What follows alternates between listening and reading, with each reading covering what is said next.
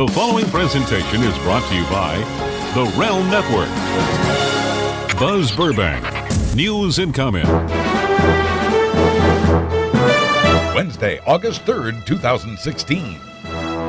From the one man worldwide newsroom, this is free and independent news made possible when you buy shaving products using the code REALM at buzzburbank.com.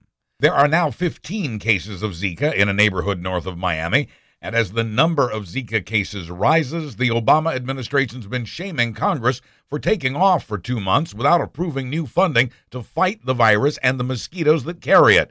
Now, Republicans accuse the White House of sitting on nearly $400 million it could be spending until Congress returns to work in September. Although the government does have nearly that much on hand, that money's been earmarked to fight other diseases. And although money's still needed for the battle against Ebola, it's not likely Congress would restock that money if it's spent now on Zika instead. So who's to blame for the lack of government action on Zika? Apparently, it's both the Congress and the president. Who's right in all this? Perhaps it's Florida Republican Senator Marco Rubio. Rubio joined the White House in condemning his fellow lawmakers for not dealing with Zika before the summer break. But Rubio is also now harshly criticizing the White House for sitting on money that could be used until Congress returns.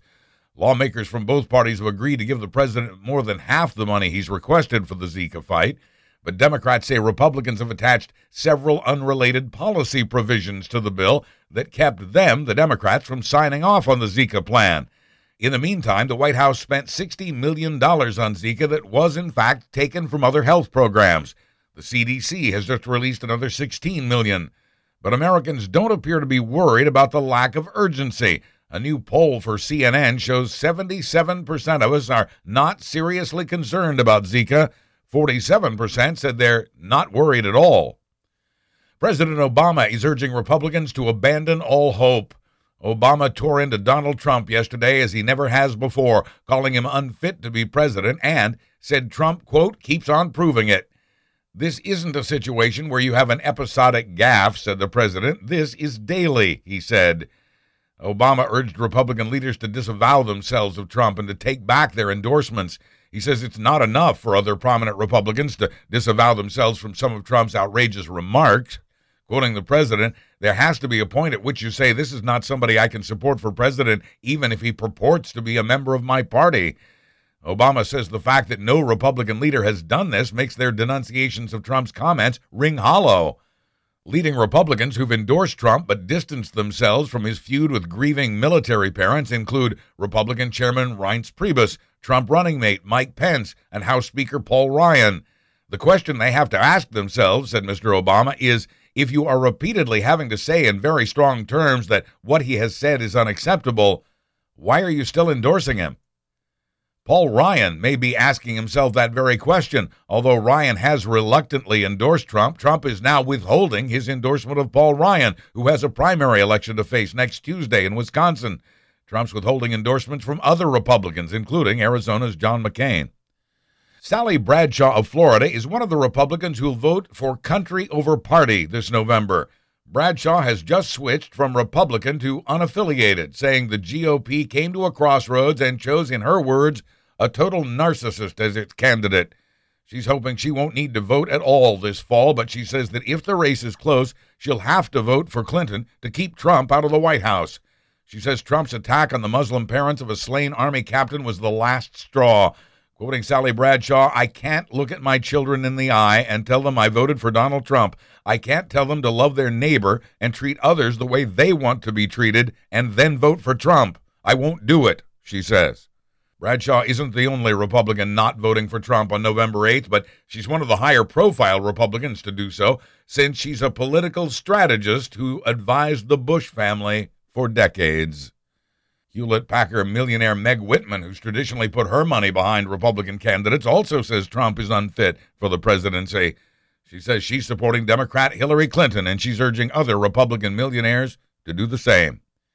Also, yesterday, Republican New York Congressman Richard Hanna announced he'll be voting for Democrat Hillary Clinton because he believes Trump is too, and I quote, profoundly offensive and narcissistic to be president. He calls Trump callous and embarrassment and, quoting again, deeply flawed in many ways. Regardless of what Republican leaders do, many Republican voters will not be swayed. Yesterday at a rally, an older veteran gave his Purple Heart Medal to Donald Trump, telling Trump he trusts him to be the nation's commander in chief. Responding to yesterday's attack by President Obama, Trump says he's honored, calling Obama one of the worst presidents in American history. July was very, very good to Hillary Clinton, especially in the final two weeks, which included both the Republican and Democratic conventions. It was in July that Clinton raised a personal best of $90 million, now with the official help of the Democratic National Committee. But her campaign manager says the average donation was 44 bucks, with more than half the donors giving to a candidate for the first time in their lives. Clinton started August with 58 million in the bank. The Trump campaign has yet to release its total July numbers, but says it raised nearly 36 million in direct donations. Things have not been so great for the Democratic Party over the past 2 weeks. First, hacked emails and voicemails from party headquarters showed the party had favored Hillary Clinton from the beginning and wanted Bernie Sanders out of the race. That led to the resignation of party chairwoman Debbie Wasserman Schultz, and now the party's CEO, Amy Dacey, has resigned as well for the same reason as Schultz her favoritism of Clinton over Sanders from day one. Although the Democrats have an interim chairwoman in Donna Brazile, both the top two positions in the party remain for now officially unfilled. Two other top staffers resigned yesterday as well. If Clinton and Trump both enjoyed popularity bumps after their convention speeches, then who lost support? The answer, of course, is other, the third party candidates who, before the conventions, had the support of about 14% of voters. Now, the Green and Libertarian candidates share just under 5%. That's 5% Donald Trump needs, but will never get, to get back out in front of Hillary Clinton. Many third party voters got that way by disliking both Trump and Clinton. Analysis by United Press International shows that although Trump got the bigger convention bounce, Clinton's numbers rose steadily through both his convention and hers. Analysts say Clinton may have actually won over some voters who had been planning on voting for Trump. Now that the conventions are over and Trump's doing battle with the parents of a slain Army captain, his numbers have fallen by 3% and are expected to fall even farther as new poll results come in. Follow me on Facebook, Twitter, and Google Plus at Buzz Burbank and Michael J. Elston. This is Buzz Burbank News and Comment on the Realm Network. I've been using Harry shaving products for many months now, and I've been spending a lot of time on the air and off telling people how much I love Harry's.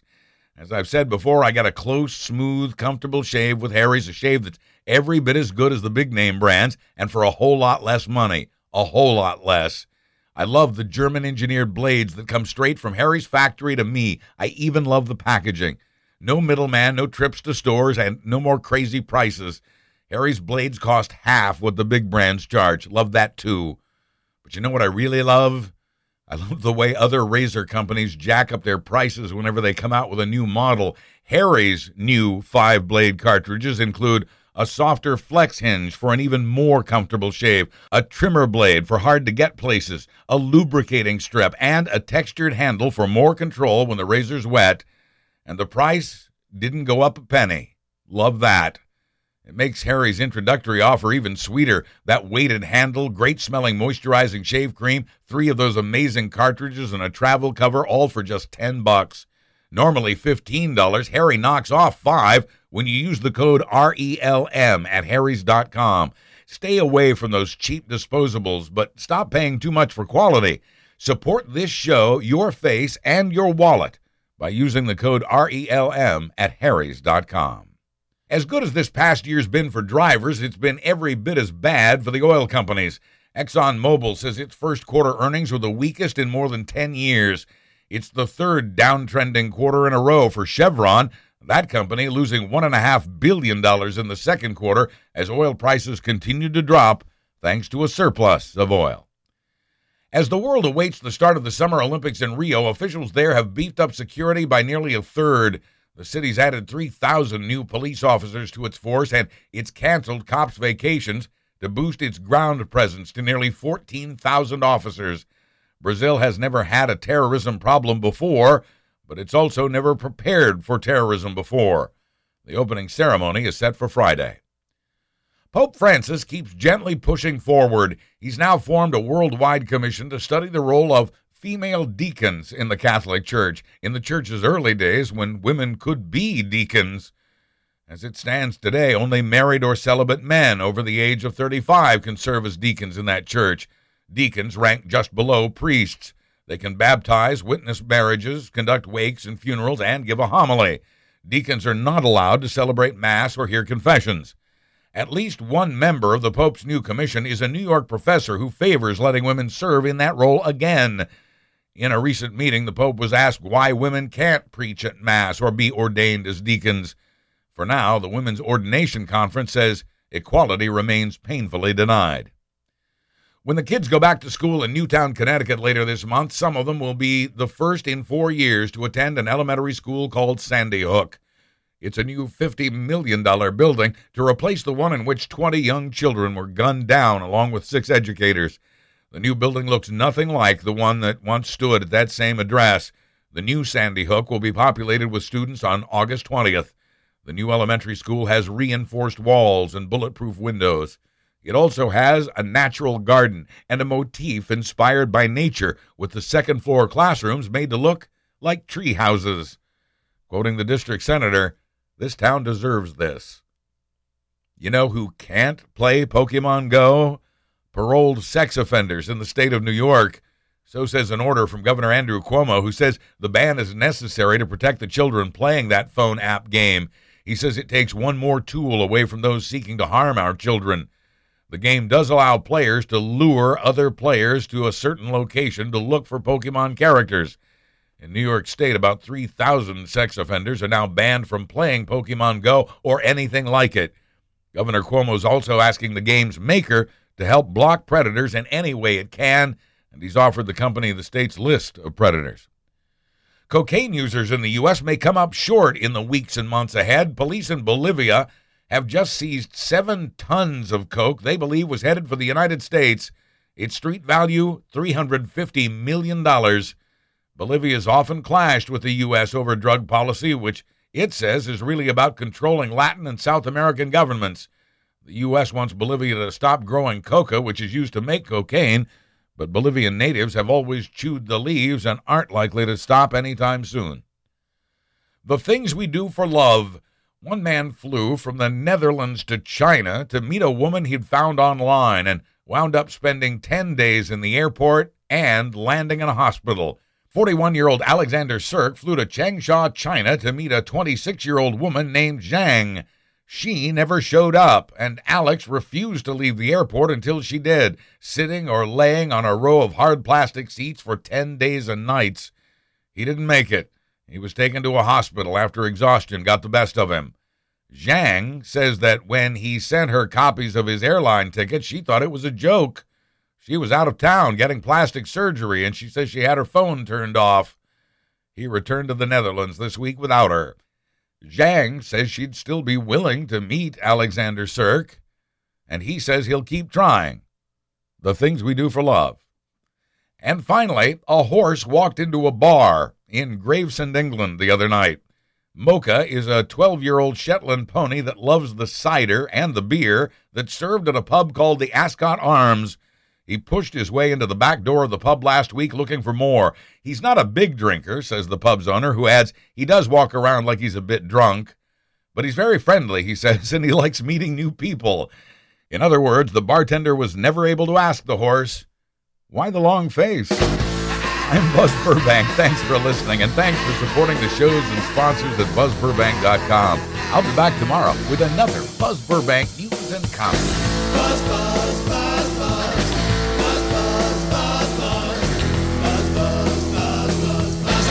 The preceding presentation was brought to you by the Realm Network.